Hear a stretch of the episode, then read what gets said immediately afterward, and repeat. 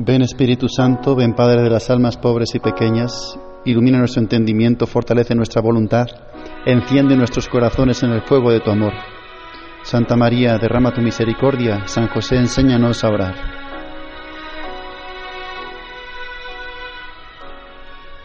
En el Evangelio que la Iglesia nos presenta para el día de hoy, tomado de, Marcos capítulo 3, versículos del 7 al 12, contemplamos a Jesús rodeado de gente. Lo seguía una gran muchedumbre. En nuestra oración podemos también buscar este contacto con Jesús.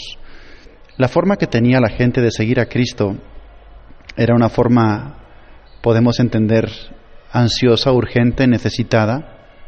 Tan es así que este pasaje nos dice que Jesús encargó a sus discípulos que le tuviesen una barca preparada, no lo fuera a estrujar el gentío.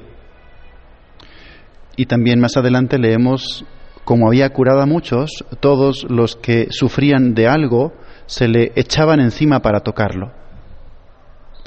Es muy bonito ver, imaginar, contemplar a la gente queriendo tocar físicamente a Jesús, buscando ese contacto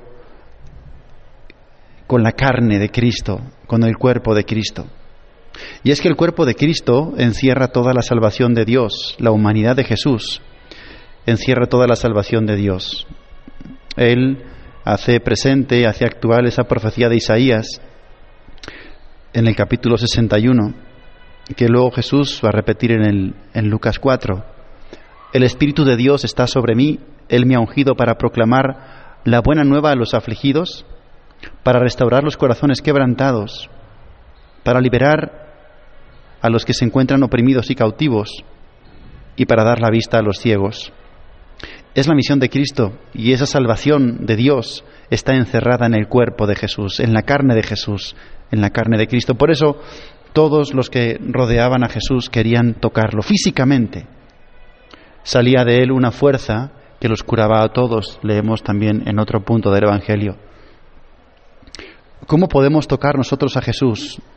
Pues en la oración de cada día tenemos la oportunidad de hacer ese encuentro y de tocar a Jesús. Es cierto, podría decir alguien, que no podemos tener acceso a su cuerpo físico igual que lo tenían cuando Jesús caminaba por Galilea. Pero hagamos una consideración. Siguiendo a San Agustín, tocamos a Cristo por la fe, tocamos a Cristo con la fe. Para tu oración te propongo en primer lugar que trates de hacer un primer momento, un primer punto para humillarte, para abajarte, para identificar tu enfermedad, tu fragilidad, los demonios que te atormentan, las tentaciones que te oprimen el padre Morales recomendaba que siempre dedicásemos la primera parte de la oración a humillarnos y a bajarnos, porque ahí reconocemos nuestra fragilidad, nuestra enfermedad, y por esa necesidad entonces es que buscamos más intensamente el contacto con Cristo. Si no identificamos la necesidad y la enfermedad, no buscaremos al médico. Por eso entonces dediquemos esta primera parte de la oración a humillarnos, a bajarnos y a reconocer nuestras enfermedades. Y en segundo lugar, busquemos el contacto con Jesús. Como decíamos, y siguiendo la enseñanza de San Agustín, hoy podemos tocar a Cristo con la fe. No es eh, algo que esté lejos de nuestro alcance. Jesucristo es el mismo ayer, hoy y siempre. Leo una cita justamente de ese discurso, de esa predicación de Agustín. A Cristo se le toca mejor con la fe que con la carne. Tocar a Cristo equivale aquí tocarle con la fe, porque crees, tienes junto a ti aquel en quien crees. Cree y lo tocas.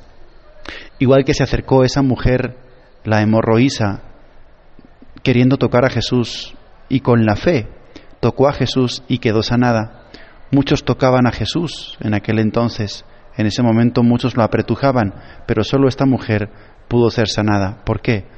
Porque no simplemente es tocar por tocar, no es simplemente acercarse a alguien que es desconocido, sino que con la fe es como tocamos a Cristo y conseguimos su salvación y su sanación. Por tanto, humillarnos al principio en la oración, identificar nuestras enfermedades y fragilidades y, en segundo lugar, con mucha fe, acercarnos a Cristo en la oración y buscar el contacto físicamente con su cuerpo salvador.